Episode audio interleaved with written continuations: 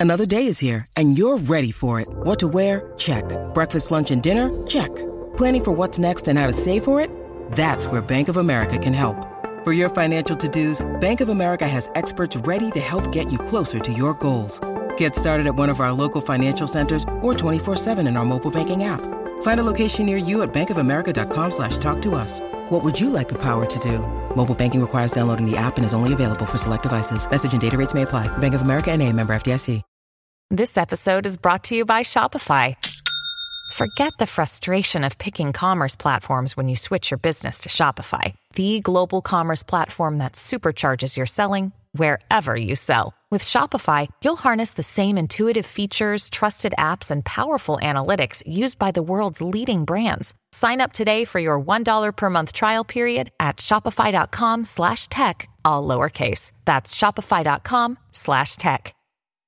Hey everybody, welcome to this week's Q&As. I'm recording these Thursday morning, so hopefully people had enough time to get their questions in, but if not, just queue them up in this week's post wherever it is that you support, and I'll get to them next week. So let's jump in and see what we got. First up, over on Patreon, John Anderson wants to know what do I think the chances are that we get some sort of emulated serial port or link play functionality for the Saturn or PlayStation MiSTer cores? They have a very dumb dream that involves multi screen multiplayer for those platforms. It doesn't sound like a, ner- a, dumb dream, it sounds like a nerd dream. I love it. Uh, from a technical point of view, I think it's plausible. I think you would have to use the SNAC port, obviously create a piece of hardware, and then link that directly into the cores. But I don't know if anybody is working on that. Uh, and obviously, in the case of the Saturn uh, core, I think that would probably need to be up and running in a, an official beta before anything like that was even discussed. So, my my guess is that it is completely technically possible. It would just really take somebody with knowledge of the protocols and how the cores work and how SNAC works in order to link that all together. But and please correct me if I'm wrong here. I think, at least from a technical point of view, not only should it be plausible that that would work, it should be plausible that that would work with two MiSTers and two original PlayStations or, or whatever combo you want. So I, I think the chances are good that we might get it, but I don't know if that'll be anytime soon.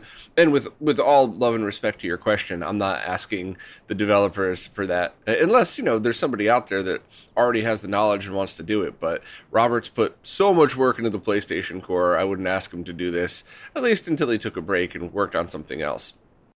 Ghost of the Sun has a typical modern TV stand with just two shelves on it meant to hold a flat panel TV that's kind of close to the ground to provide the proper viewing height for TVs, and they were wondering if the closed back design could be possibly harmful to their consoles since it could theoretically prevent heat from escaping effectively. They're not running anything more recent than Nintendo 64 on the stand, and the back panels are made of pretty thin plywood, so they think it'll be okay. They've just been increasingly paranoid about extending their consoles' lifespans as of late, so they just wanted to see what I thought bunch of thoughts on this. First, um, it's good that you're asking these questions, but I really wouldn't worry about it unless you wanted to do some minor checking. So one of the things that uh, you know I, I, usually tell people is if you're very worried about heat in a scenario like that, take your console and grab something like I have uh, this little heater that I use for projects that's like a refrigerator or heater. It's a thermometer. It's a like a refrigerator thermometer that uh, you could stick the probe anywhere you want, and it's not super accurate, but it's better than guessing. And I use this all the time for just basic stuff like, okay, you know, if the heat tolerance of this is between X and Y, if it hits Z, I'm in trouble type of thing. Uh, not for precise measurements. There's thermal probes you could use for that. So I would just stick your consoles uh, you know, temporarily just on the top of the TV stand. And maybe tape this sensor to where the vents are. Obviously, don't cover all the vents, just cover like a little piece. Or if you really want, try to run the cable into it or something and let it run, play, play a game that you would normally play for a normal amount of time, and then do the same thing inside the TV stand and see what happens. My guess is that it would be completely fine because it is open on one side. It would be hotter, but not past the temperature tolerances of whatever the components might be. Um, now that's just a guess. You're gonna have to double check where you know where do you live, what time of year is it, is it very humid? There's a lot of things involved, but as a, just a general, what do I think? I don't think you really have much to worry about. Um, you know, worst comes to worst, you could try to add very quiet little fans in the back, uh, but I honestly don't think it's going to be too much of an issue. I did also want to address the fact that Ghost of the Sun said it looks like their comment got lost in the mix this week, so they're submitting it again. I remember answering this. I remember leaning forward and grabbing my uh, my thermal probe here. I didn't call I didn't call it a heater when I grabbed it the first time. So this must have gotten deleted in post, which happens sometimes. Um, it's never intentional. I don't know how it could have happened, but I, I try to keep a very strict workflow for this stuff. So my apologies to you, Ghost of the Sun. Um, but just a reminder to everybody whenever you have a question like this, if it's not answered, you can always DM me through all of the services or just re-ask like Ghost of the Sun did. But really sorry about that. I have no idea how it happened, but hopefully at least I was able to get the answer out there now.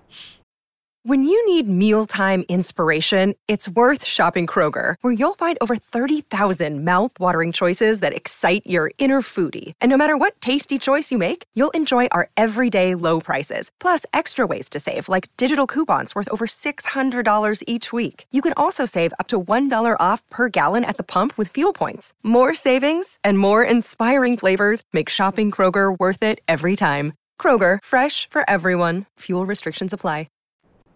Next up, DERF was recently given a 25 foot Extron branded BNC to VGA cable. They decided to use it to chain their PVM BVM output to their FV310, so they grabbed a DB15 to SCART adapter and an RGB to comp so that their FV310 consumer grade, really awesome Sony CRT could accept the signal as component video YPBPR.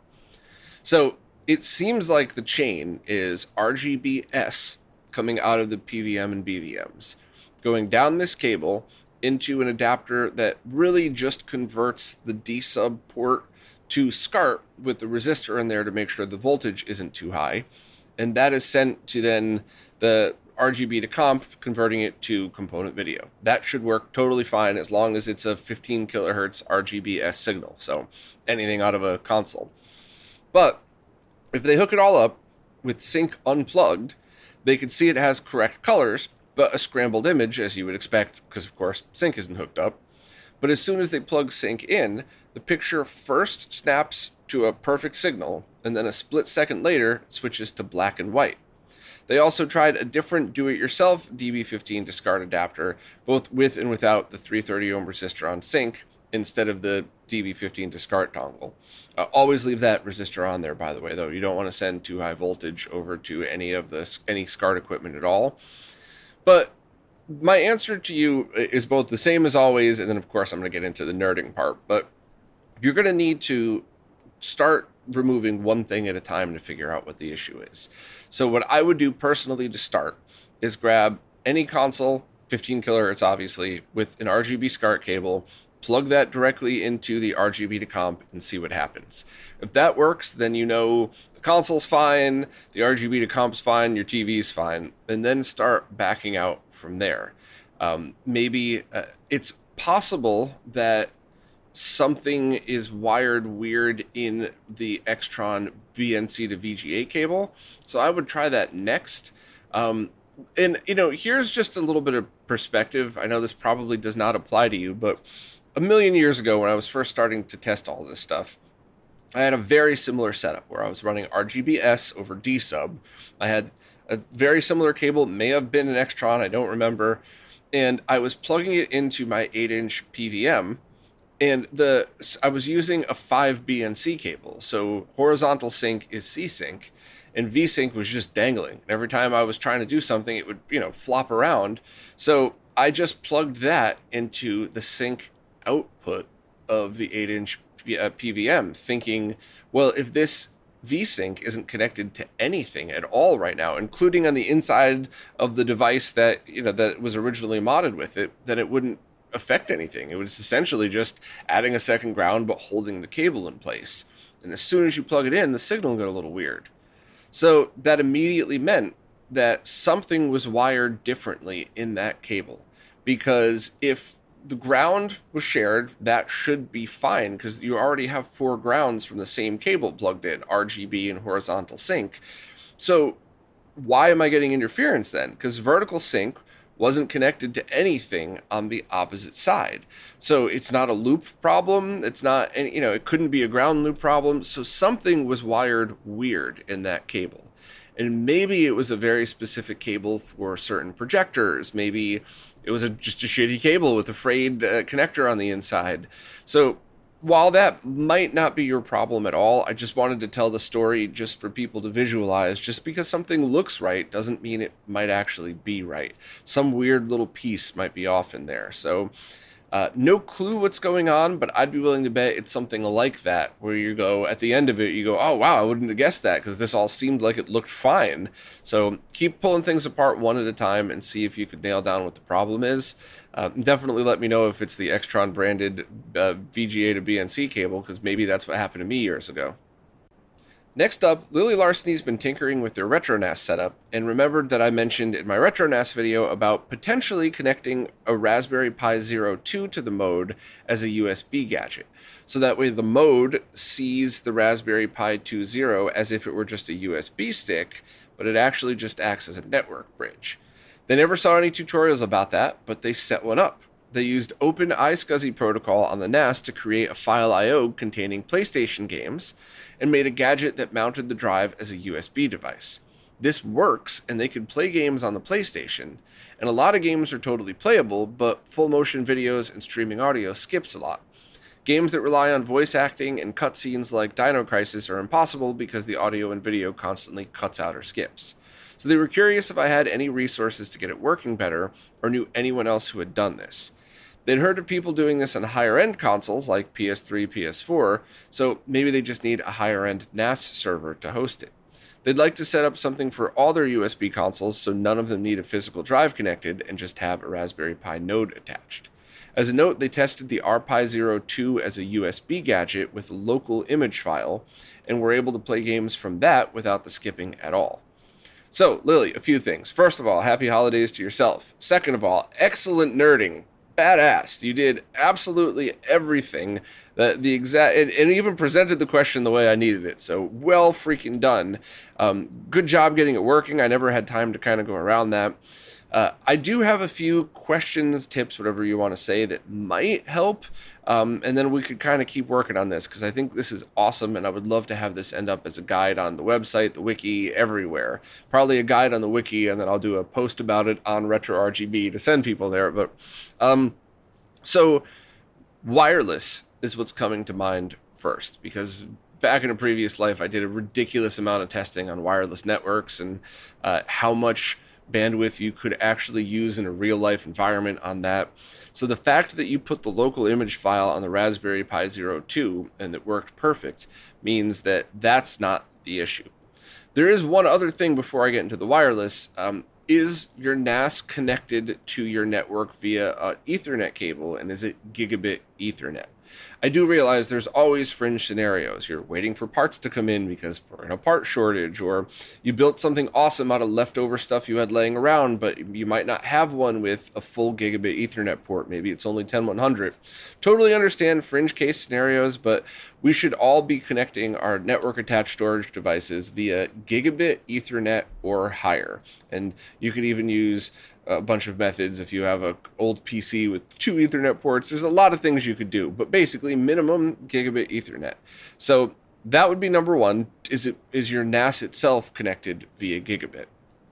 Uh, number two is RetroNAS updated because I believe Soric did a bunch of uh, updates for performance recently that that kind of increased a lot of the transfer speeds. And then lastly, you know, those are some pretty easy ones to start with, but my gut's saying this sounds like a wireless issue. So, what is the maximum protocol that the Raspberry Pi Zero 2 can use? Does your wireless router support that protocol, uh, meaning you get the maximum throughput? And how close is the PlayStation to the wireless router? So that's an easy one. Just move your PS closest to, you know, put sit it next to the wireless router and see if that changes. Um, but those are things that we got to work on because if you find out that the Raspberry Pi Zero 2 has a very fast wireless chip in it and your router supports that and your let's just say your RetroNAS is, you know, loaded on a beefy server with a two gigabit Ethernet port or something like that, then we really need to dig in and figure out what's going on because this should be a solvable problem and a really cool thing for people to use. But I would just kind of start with all those much easier steps first just to kind of figure out what's going on. But I love this idea and I really, really, really hope more optical drive emulators uh, ship with wireless chips built in so that we could have this functionality because it's really expensive just co- and time consuming just sitting there and maintaining your games and ripping them and copying them back and forth between USB sticks and oh I, you know now I want to copy my game save file. Oh here's a new patch whatever else. It just it's a pain and having it all centrally located makes it so much easier. So i love the idea. I love that you did this. Um, you asked if i knew anybody else who had done this. Only one other person the person who uh, sent me the initial instructions. Um, so i have that sitting somewhere. I could put everybody in touch. We could jump on a, a discord server and talk about it. I know a few other of my fellow nerds were going to give it a try at some point. I just don't know if they had time. So um, do the basic troubleshooting steps with wireless and, and uh, gigabit Ethernet and kind of see where you go from there and let me know. But this is awesome. It's a great idea, and I really want to see this implemented as easily as possible. Tony Shadwick's been on the lookout for an HDMI diagnostic box, and they haven't had much luck. Ideally, it would sit between the display and source device and show exactly what's going on across the wire resolution, color depth, EDID, encoding, etc. Something like this has to exist, and they're drawing a blank on what precisely they should be searching for. So if you need one right now today, the HDFury devices are probably going to be the best bet. They're very expensive, and this is why. So if you're just looking for a good HDMI splitter, if you're just looking to do downscaling on some of the ports, those that HDMI device shootout video I put out is absolutely a better way to go. They're a fraction of the price, like drop a zero out from the end of it type of device. However, if you're starting to do things like this, those are available. You could read the EDID, do the spoofing with them, change whatever you would like. I mean, they're they're they're really everything that you would need, and I believe the ones that have a network jack in it give the most control because then you could just fire that up in a web browser and go from there.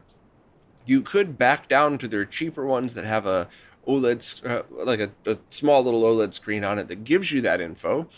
I believe those are more affordable. They're probably like 200 bucks or something like that.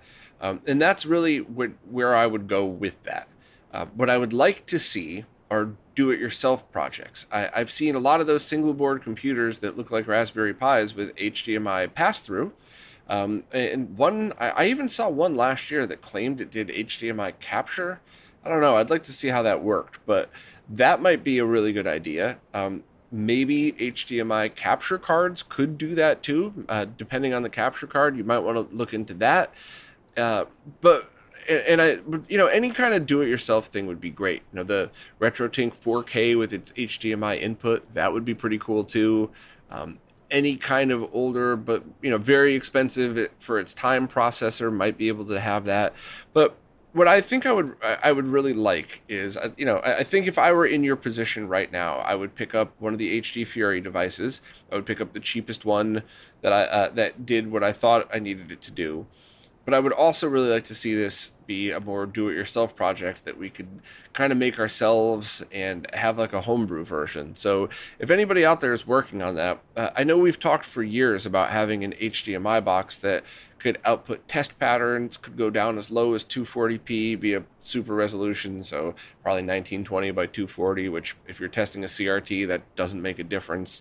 So anything like that, if anybody has one in the works, let me know, and maybe we could all get together with the right people and finish the project off.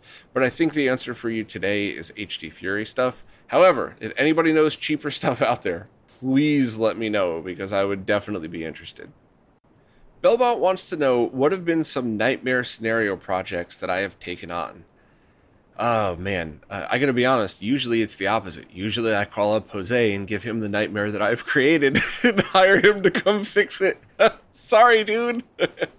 uh, I don't know. Uh, to be honest, there's been there's been a lot of stuff that I, have kind of stepped in to try to help that started out as a nightmare, but usually it was less of a technical issue and more of a me, you know, being asked to step in, not butting my nose where it doesn't belong. Sometimes I do that though, but me being asked to step in and me going, okay, stop, everything that you're doing right now.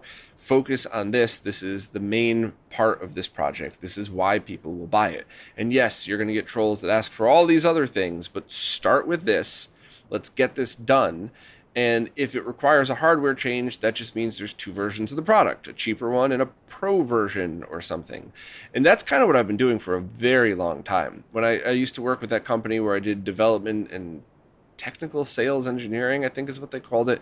I, don't know, but it was a small company, so my bosses would make up a different title for me depending on how big of the company we were going into, which I thought was awesome. But um, I mean, that's kind of what the pro- technical project manager might be a good way to describe most of the projects that I get involved in.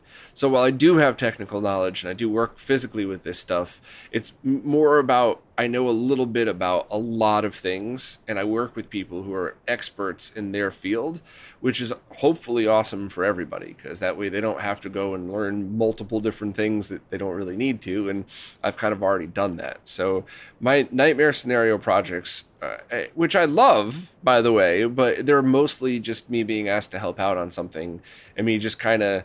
Um, reorganizing everything and just saying, all right, start with this, then do that, and then okay, have at it. And when it comes to small companies in retro gaming, you know, single people, small teams, I never ask for money ever. I've many times asked to be the person who does the launch video for that product, but that's it. I don't even ask for free products. I, I ask to borrow them, of course, but uh, any company that's like an actual established company, it's funny that a lot of companies like that have reached out to me.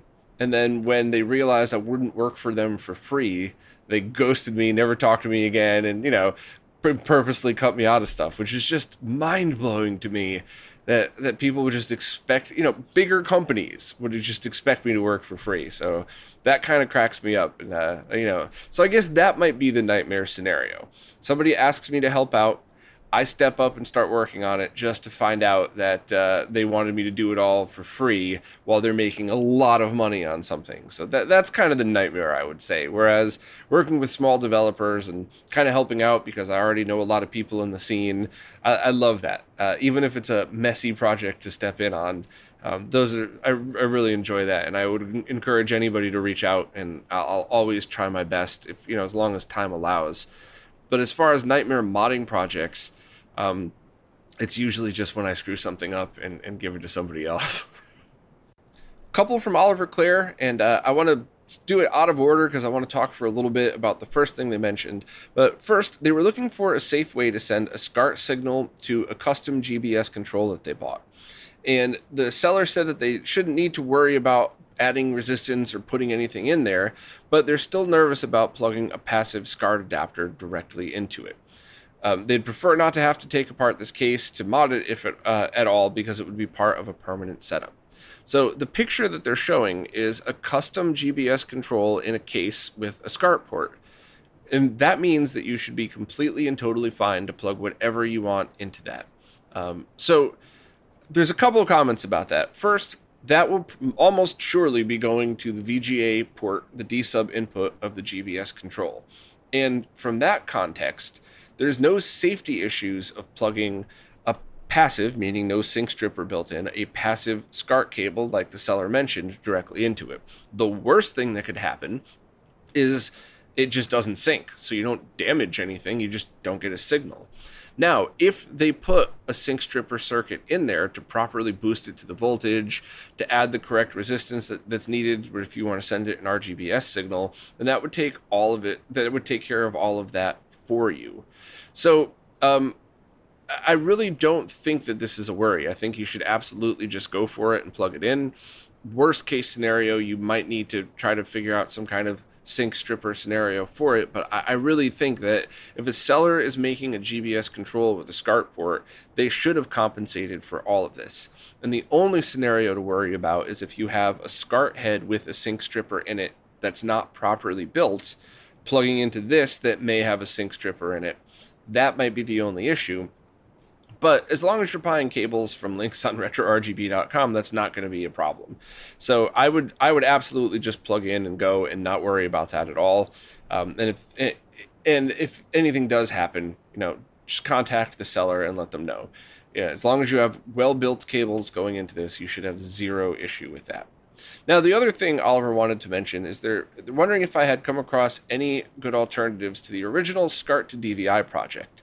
Yeah, we finished it, and I I think I remember why we haven't released it yet. So I wanted to talk a little bit about that because um, I like this project and it keeps falling on its face. It's usually my fault. So first of all, Oliver, if I haven't released the project by next week, um, then just let me know in the comments and you know if two weeks from now i'm reading the comments and i see it i'm going to stop what i'm doing stop recording the q and a's and launch the project again.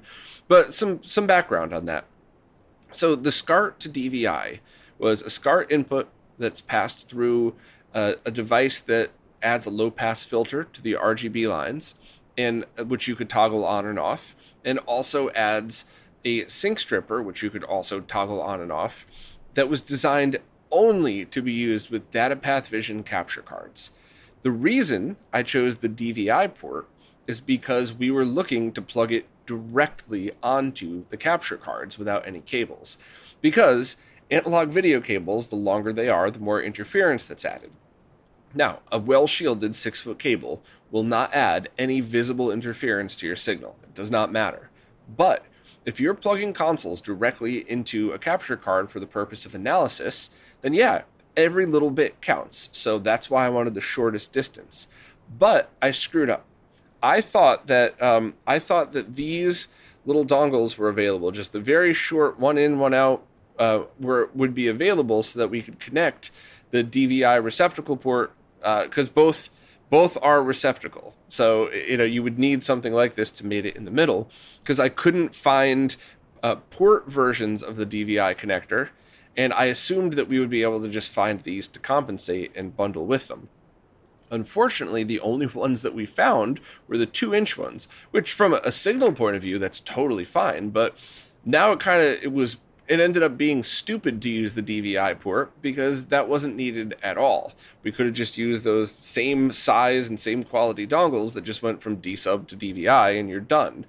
And using D-sub VGA style means you could also use VGA to BNC cables to go into Extron crosspoints, or you could go into any other D-sub style device switch or whatever that you needed to do that with. So uh, it was, and it was also frustrating because no matter how many signs I put up on the website, on the sale page, there were still people that thought it was a SCART to HDMI adapter, and there were still people who would email me and be, you know, uh, try and tell me that I screwed up by using a DVI port, which they were right, but not for the reasons they thought. Um, so we did change it to a D sub port.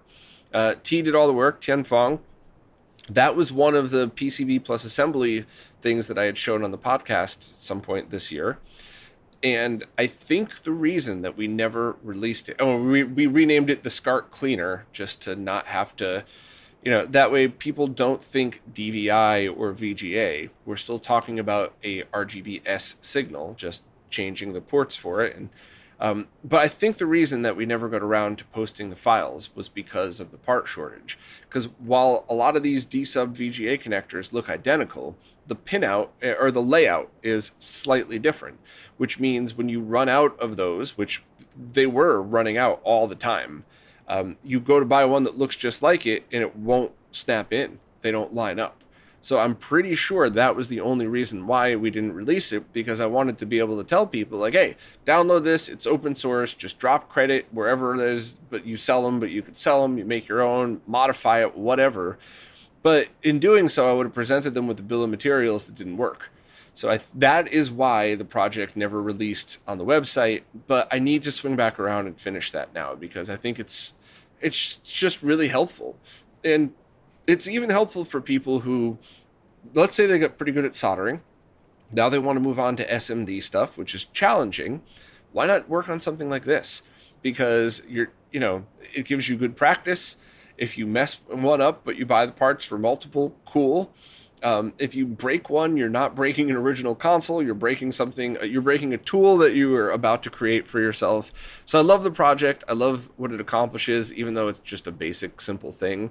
We got to get it out. So thank you for reminding me. And uh, it, like I said, if it's not out by next week, remind me, and I'll, I'll get it out one way or another.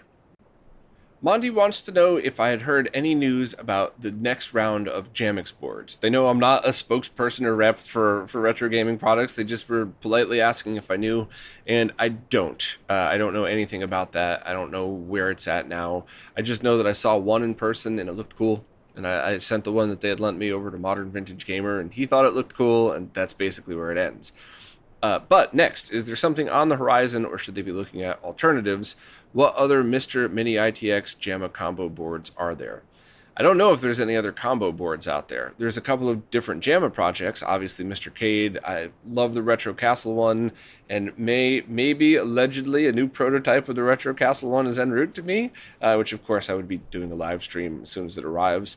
So if you're looking for just JAMMA, you definitely got some good solutions. Maybe hang out. Uh, well, I mean, I don't think the MiSTercade ones are in stock anyway now, so you might just want to wait a short period of time for that. Um, and then as far as the mini ITX stuff, I, I, remember some people saying that they were building theirs, but I don't know if that ever released. So, uh, you know, I would just kind of decide what your use case is and also take total cost into, eh, you know, into the mix for all of this. So I'm just going to make up numbers here, and I'm going to go ridiculous, so nobody thinks I'm telling the I'm telling actual numbers. But let's say a device that does both is five thousand dollars, and you could get two devices for a thousand dollars each. Maybe it would be better to go about that. Obviously, I'm just going crazy in the prices because I don't want people to think I'm actually quoting what any of these are. Uh, so yeah, I would just kind of look at the total solution and see.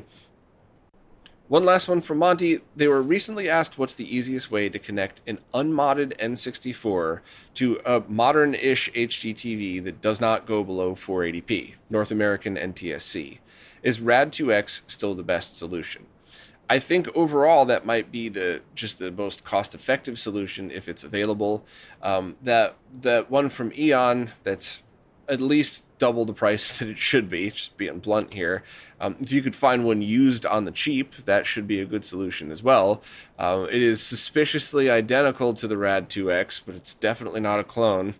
And, uh, you know, those are probably the easiest because you don't need anything else. You just plug it directly in.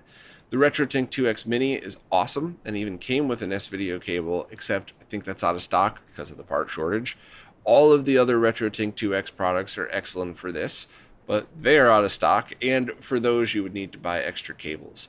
So this all kind of swings back around to how many original consoles are you going to be connecting to an HD TV? If it's if the answer is one, then I really think at the moment Rad2X, uh, or if you could find a cheap used Eon Super 64, I think it was called, both of those are, are, are totally good solutions because it's just one thing to plug in and then plug it into your TV. But if there's more than one console that you're going to be connecting, that's when you really want to start looking into the RetroTink 5X. And that's a, a huge price jump. I understand that, but as you probably know, the the advantages advantages that you have of that far outweigh the cost if you take in a full setup into account. So once again, one N64 into one HD TV, that's probably overkill unless you love the N64, and at that point, maybe you might even want to HDMI mod it instead. But if you have an N64, an original NES, a Super Nintendo, a Genesis, you know, a PlayStation, all of those that you could use different connectors with. So that would be RGB for Super Nintendo and Genesis. It would be composite for the NES, S video for the N64. You could have the whole plethora of ports then I would say the RetroTink 5X is worth every penny because you just have to plug in whatever you already, whatever cable you already own, upgrade as necessary if you feel the need, and it has a million options. So, the easiest, the easiest way to connect an unmodded N64 to a modern-ish TV, Rad2X and a cheap used or on sale Super 64. The only only only scenario in which I would use those garbage terrible pound cables is if it's something like a turn by turn role playing game and you just really want to get started and go. But if somebody asks you the question, you just might want to answer like, "Hey, there's a bunch of really good solutions. If you just want to start playing, here's a cheap one, but you need to know that it kind of sucks. It's cheap, so maybe that's what you need to decide if you want to use it or not. But as long as you understand that this is not how these games really look and feel, cool, go for it. And I, I have seen plenty of people go, oh, you know what? It was neat. I got my shot of nostalgia, but I just I don't have the time for this yet. Maybe I'll swing back around next year. That makes sense. And those are the perfect perfect uh, use for those garbage cables. That and testing backups, whatever else you want to use. But I've also seen people do that and go, you know, thank you for letting me know. I love this, but something's off. There's like a flicker, and you know, the buttons feel sticky. That's what everybody usually says who doesn't know what lag is. If buttons feel sticky, it's like, no, that's lag, and then that's that garbage solution ends up being their gateway drug to a better one. So as long as you present the information to whoever asked you properly, then if they just want to start out with the cheapest solution possible, cool. Go go with that one, um, and, and just kind of see where they're at from there. But uh, you know, this there's so many options nowadays where there were none 10 years ago, basically. You know, the Rad 2X is a, great one just because it's plug and play and it'll work with basically anything with a Nintendo multi out port. But if they get one of those, or if they go with the cheap one and they decide this is amazing, I love this, what could I do next? Now you could show them HDMI mods that are available for it. And same thing, if it's only really this console, then why would they need to get scalers and everything else? Just mod this one console to HDMI and, and you're awesome. So, uh, yeah, just wanted to talk a little bit more about that than I probably should have because it's not yet as easy as just buy this one. But I'm really hoping after the part shortage ends and after a few other companies swing around, maybe we will have a very basic, like, yep, just buy this one, you're good to go answer. I, I kind of hope that's the answer, but we'll see. Only time will tell. Well, that's it for this time. As always, if you have any questions, ask wherever it is that you support in the latest Q&A post because the way these services work, I can't really figure out what's a new question on an old post. Plus, I love just scrolling through in real time and answering them like I always do. Uh, but anywhere that you support, put your question. They were only Patreon questions today, so that's why you only saw those pages, but any place is you know wherever you support ask your questions because i just appreciate your support so freaking much and i just i, I really enjoy doing these and, and hopefully it's just a fun way to kind of interact and and get some of your nerdy questions answered. So as always thank you all very much and i'll see you next week